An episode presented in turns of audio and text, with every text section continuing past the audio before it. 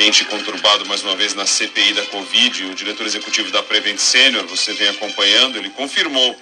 que a operadora orientou os médicos a modificarem, após algumas semanas de internação, o Código de Diagnóstico, conhecido como CID, Código de Diagnóstico dos pacientes que deram entrada na rede com Covid-19. Ele disse, após 14 dias do início dos sintomas, ou 21 dias, no caso de pacientes que passaram pela UTI, o CID deve ser modificado para qualquer outro, exceto o B34.2, que é o código da Covid, para que, no caso, o hospital pudesse identificar os pacientes que já não têm mais necessidade de isolamento. Ao dizer isso, a própria assessoria do hospital informou que isso ocorria num sistema informatizado da gestão interna de leitos e que as notificações oficiais de casos e mortes de Covid não eram nem são afetadas por esse procedimento administrativo. No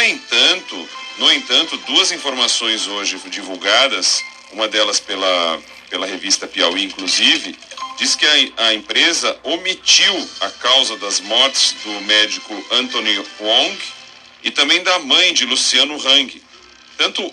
Anthony Wong como Luciano Hang, os dois eram, no caso de Luciano ele ainda é, a mãe dele, né,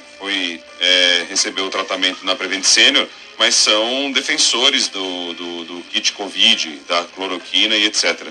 Então, o que acontece, resumindo para vocês, né, de uma forma direta, o hospital ele fazia, a pessoa entrava com Covid, mas depois de 14 dias do início dos sintomas, ou 21 dias para aqueles que passaram pela UTI, e daí depois desse período, eles mudavam